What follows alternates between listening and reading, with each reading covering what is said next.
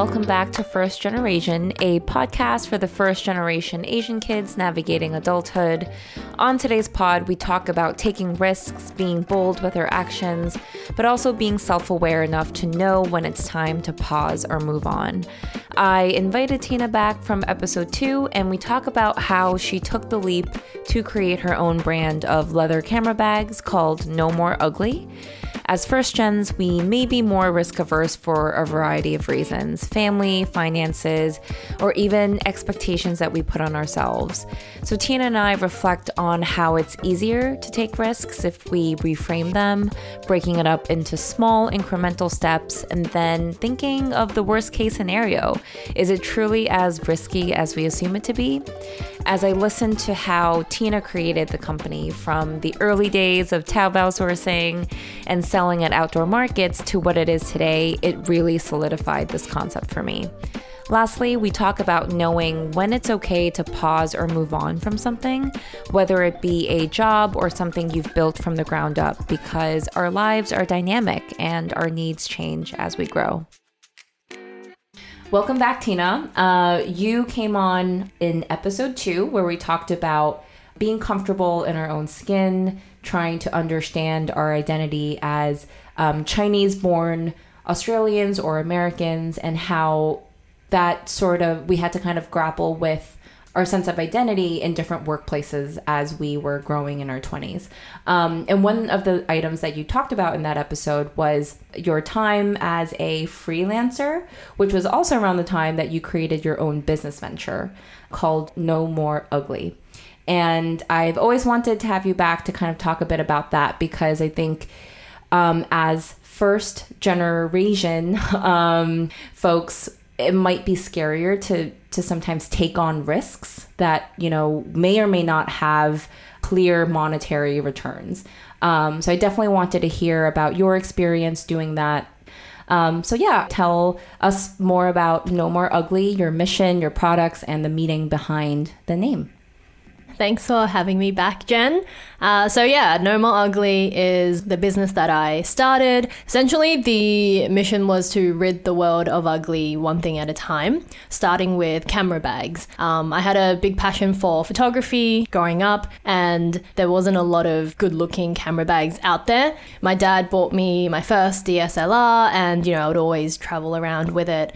When I would frequently travel to Hong Kong, and, you know, I would do a lot of shopping around Hong Kong, mm-hmm. and I feel like Hong Kong always had a lot of interesting things to buy. Like there's always interesting designs that I don't see from Australia because um, I lived in Australia. I see lots of different types of or styles of camera bags out there. So I thought, oh, what if I could bring this type of stylish, good looking camera bags back to Australia? Because mm. if I had a nice looking camera bag, um, instead of like a black Velcro bulky bag, um, I would actually bring my camera out a lot mm. more and use it a lot more. It's interesting that you get so many ideas as you go off into different places and think about can this be applied back home?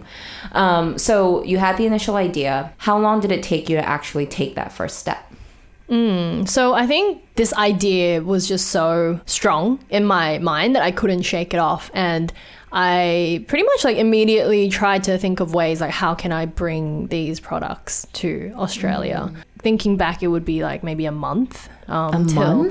I took the first step because I figured out what is the first step that I needed to take because I was that passionate about about uh, ridding yeah bags. ridding the world of ugly camera bags. Yeah. I am impressed that it only took a month. I often think that the hardest part of starting something is taking that first step. I think a lot of people do sort of get stuck between that phase of like having an idea and actually taking the first step because there's a lot of self doubt or, you know, you just can't really see how you can make it successful. And so it remains an idea. Mm. Um, I'm just trying to understand where were you in life and why were you so capable of taking that first step within a month? oh, so flattering, capable.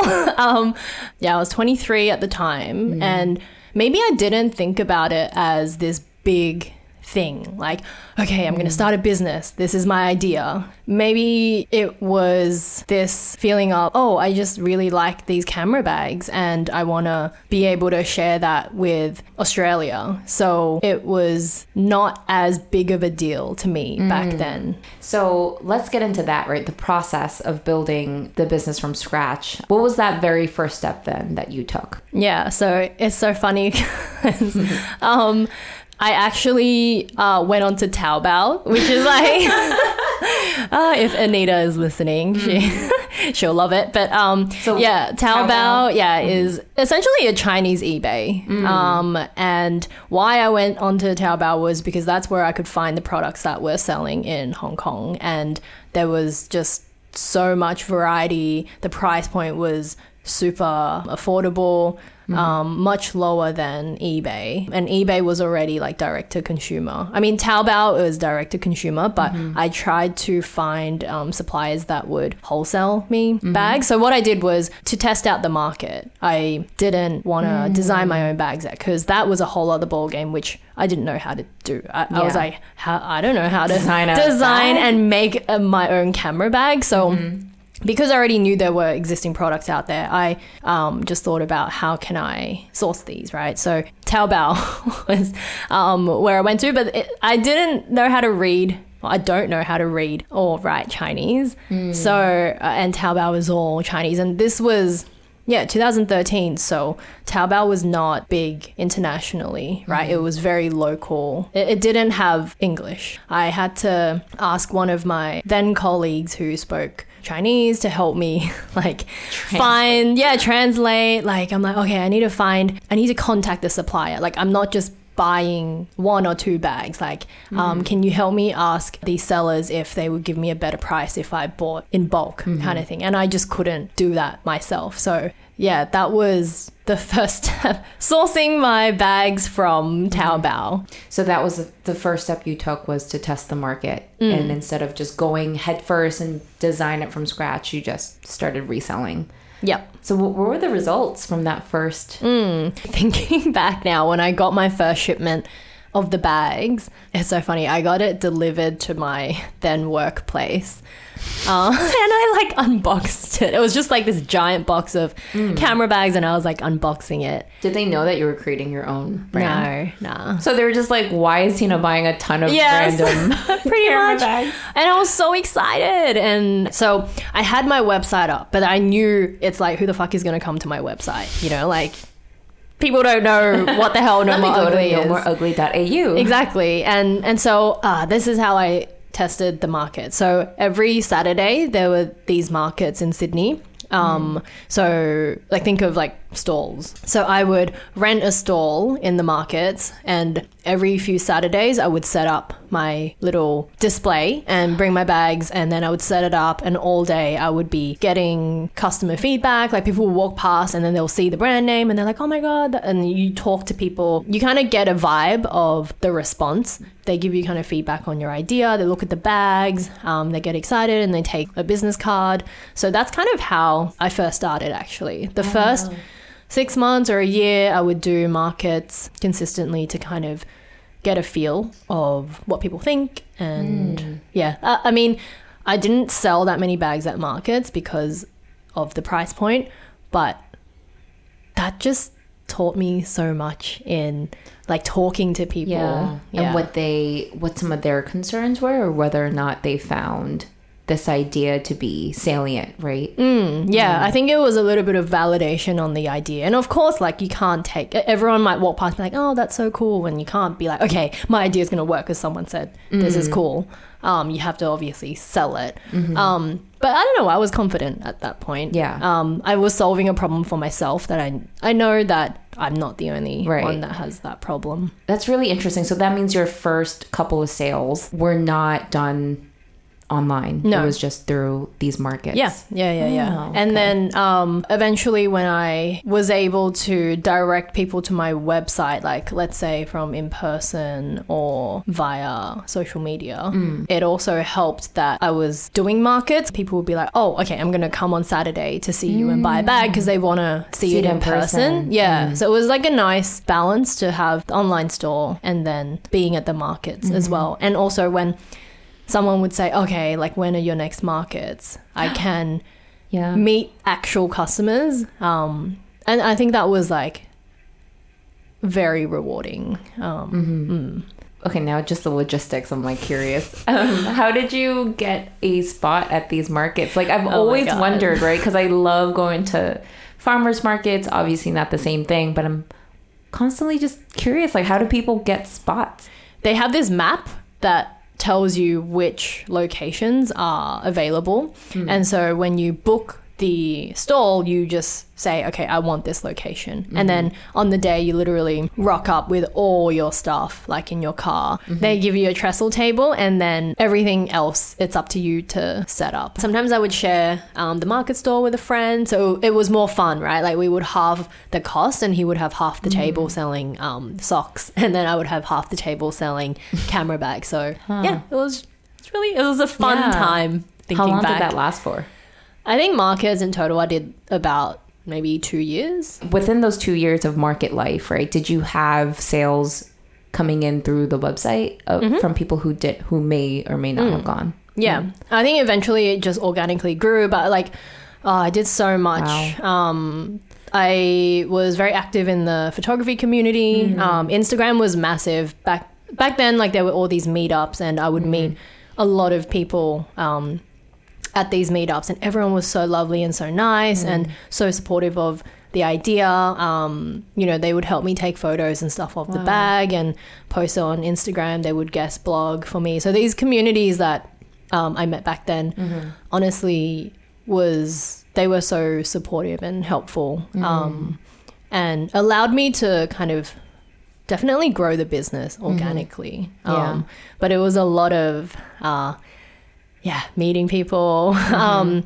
and really going out there. Like everything, my life was camera bags. Like Yeah. when I wasn't working my um, day job, everything was about camera bags. Like I was up 6 a.m. working on camera bags before I go to work and then come back from work, work on camera bags.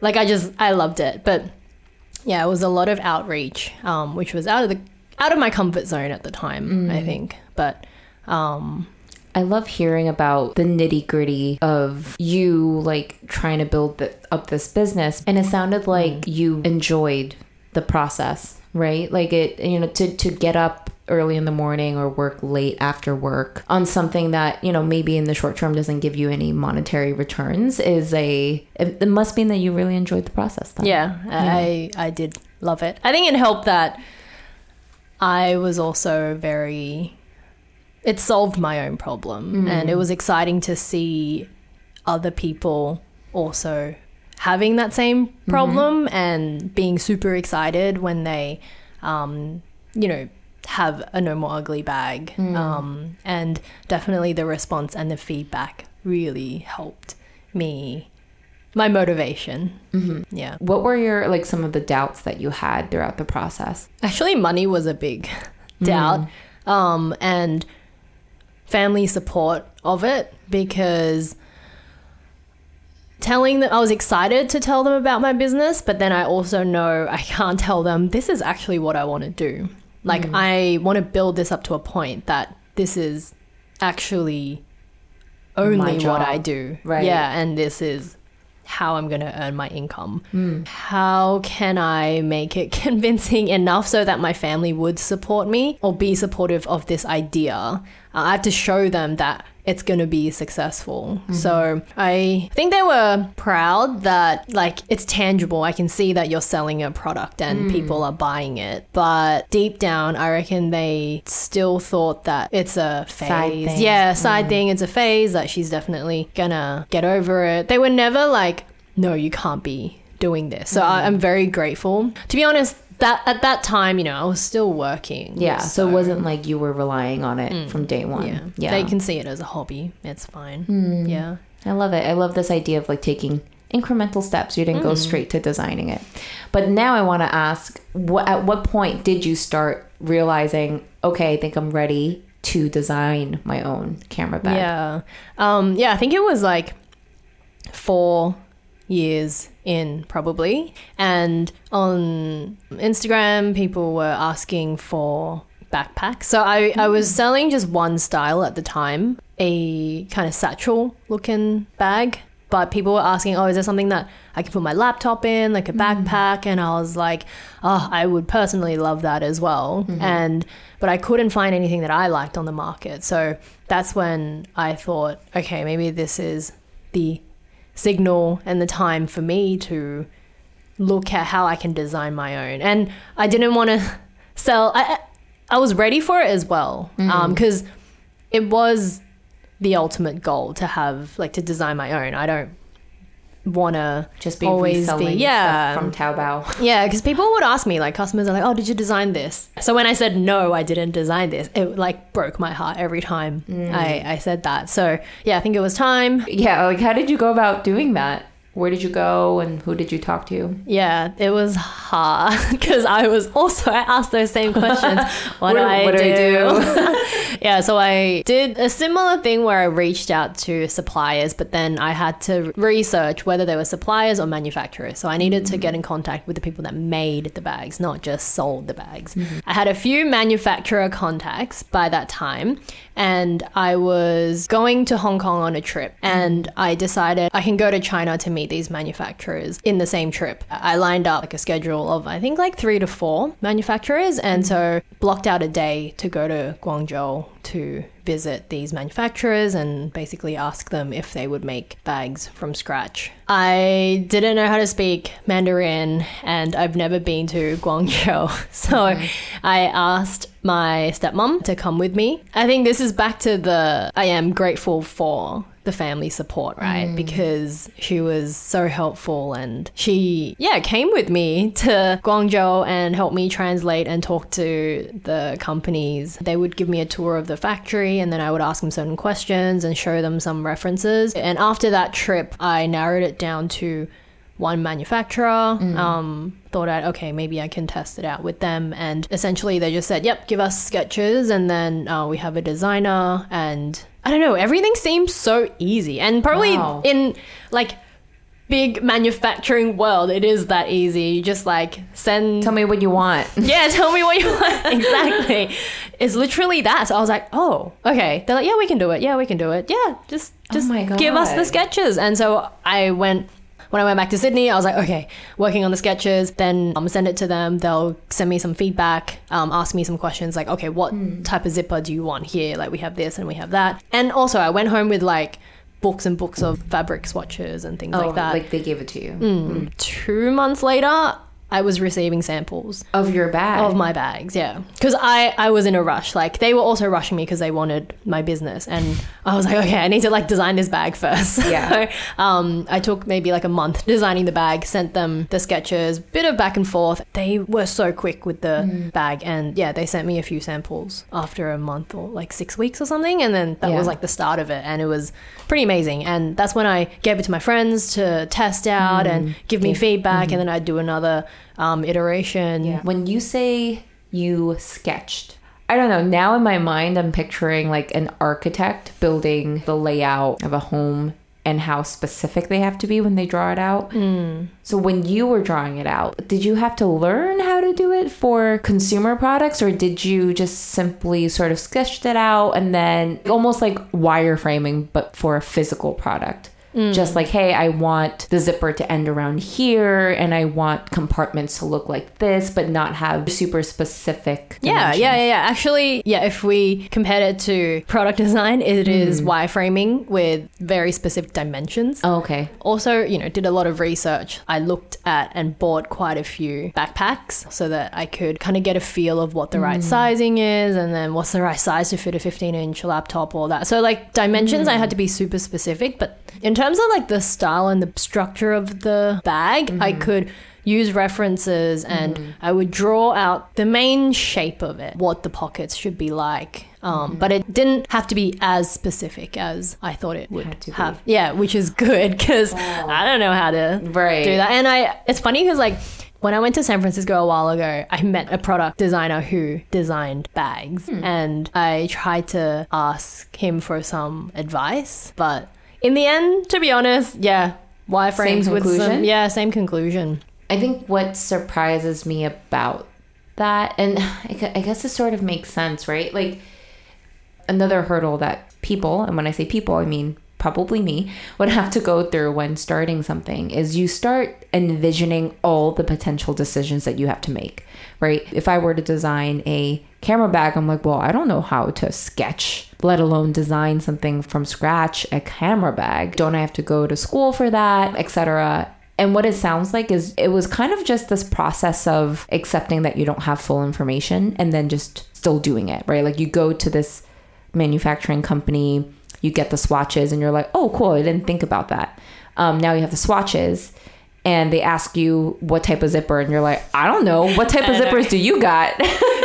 Much, right? And Yeah. then you start taking references like you mentioned and you pull all of this information together mm. to create your own bag. Yeah. But oftentimes, like if I were to go into this, right, maybe when I was a bit younger, the concern I would have is I don't know a thing about zippers. I don't know what kind of fabric can be used for bags that would make it durable. So you would think of all these things that you don't know, and therefore you're like, okay, I'm not qualified to do this. Mm. Whereas what you did was you went in knowing that you don't know this and just accepted that you'll probably just get the information as you go. Yeah. Yeah. I think it's down to accepting that you're not going to know everything, Mm. right? You can't do everything and you're going to need other people's help for Right. it. So, Yeah. yeah, get uh, get other people's help to fill in the gaps Love it. and you're going to work it out along the way. Yeah. So at that point, you were four years into No More Ugly. And then after that, you had three solid years of selling your own bags? Yeah. Hmm. Yeah. I was so happy like when I had my own product, like Wow. it just changed in the sense that I believed in it even more.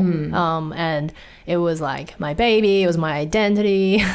um, yeah. And I just wanted to work on that full time, right? And so that, I think that's what led to me. Um, it was after I had my own design or launched my own design, is when I'm like, okay, I need to give this 100%.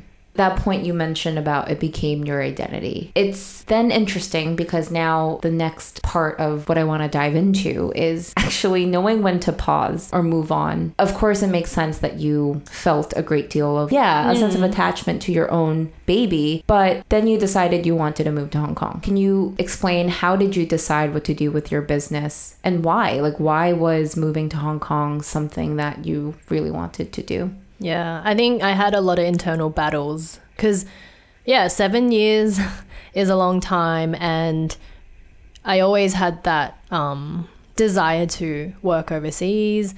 But, you know, oh, but I have this business that I am growing and I love it so much and I don't want to abandon it. Um, and at that time, I felt like I really needed to be in Australia to build this business, right? And so I kind of put my international working overseas um, desire in the background. And I think the last two or three years, or right before I actually moved to Hong Kong, I was getting quite tired in the sense that because I was working on No More Ugly full time, but I was freelancing. And so I was quite burnt out. Like to sustain No More Ugly, I had to have a regular income as well. So I freelanced um, to be able to put the money into No More Ugly. It just got quite stressful. There were things that I didn't enjoy. Like every time a customer emails me about, oh, where is my bag? Your soul dies a little. exactly. Like I hate those emails. Oh my god, I can't do anything about it. You need to contact your local post office, blah blah blah. And but I know how it feels when like Your product doesn't arrive. exactly and you know it's been a while and mm. during the pandemic oh my god i lost quite a bit of money because of lost packages mm. um, but yeah so i was kind of experiencing more and more stress that i wasn't enjoying right mm-hmm. like i'm I, I like pressure like i don't mind stress because if i'm enjoying it then you know it's it's gonna come out better on the other end but i could tell that emotionally, I wasn't as excited. I guess it's like quarter life crisis or whatever that, you know. And this is I- outside of your your business. Yeah, uh, yeah. Personally, I was closing in on turning 30, and so I had a moment of reflection. And I asked myself, what do I picture myself doing in the next 10 years? What do I really want to do? Upon that reflection, I realized if I kept going with No More Ugly at this mm-hmm. moment, it's just one going to stop me from moving overseas, mm-hmm. trying something different. You know, I like had to talk to a lot of people before mm-hmm. making that decision. Right. Like, oh, without No More Ugly, what am I? Yeah. yeah. like this thing that I've built up for seven years, it's become my identity. Now mm. I'm gonna pause it. Yeah. It feels And- like such a waste as well. Mm. At that point, I could have actually worked from anywhere and still run my business. Mm-hmm. And it was kind of like passive income. I didn't have to deal with it too much. When I moved to Hong Kong, I was mm-hmm. still working on the business. It was running on its own. Like, I mm-hmm. might just need to answer some emails here and there, but it was those emails that I hated, like the mm. where is my package emails? And I was like, ah, like even even this one communication that I need to do stressed me out. And that's when I Decided to let it pause. Yeah. Your desire to work international. I think a lot of people have that desire, right? It's a it's a personal milestone. And I think especially as people who like grew up overseas, uh, born or raised, but you know, have their cultural backgrounds in a different part of the world, maybe that sense is even stronger because you're like, oh, I want to go back to my roots um, and to learn more about it and feel more connected to it. And I'm sure that was part of the reason why you wanted to come to Hong Kong. So what did you think putting down No More Ugly, like not running it for now, has helped you to do in your time in Hong Kong? Mm, it's helped me actually enjoy my time in Hong Kong because if I still had no more ugly, like I honestly after work I would be working. You know, I wouldn't be able to just enjoy uh, the city. Um, Take I would feel yeah, exactly. Take walks, just go out to long lunches on the weekend. Um, because then I wouldn't. Yeah, I would feel constantly guilty for not working on the business. Oh, actually, that's a big thing. The guilt, the guilt of not spending time on the business was gone, right? And I felt quite free in the sense that oh, I could enjoy myself without um, feeling like I should be doing something else or working. I think this is just all very different from the normal narrative that people talk about when it comes to like entrepreneurship, this constant hustle culture that people subscribe to. Like, I don't understand that. I feel like there's a time and place to quote unquote hustle. When it gets to a point where you're like, okay, well, I can choose between spending my weekends abroad, answering these customer emails, and trying to build the business versus really just taking time to walk around the neighborhood, get to know this place at least for me, I feel like the priorities are are clear, and it sounded like it was Yeah. eventually clear for you after many conversations. Yes.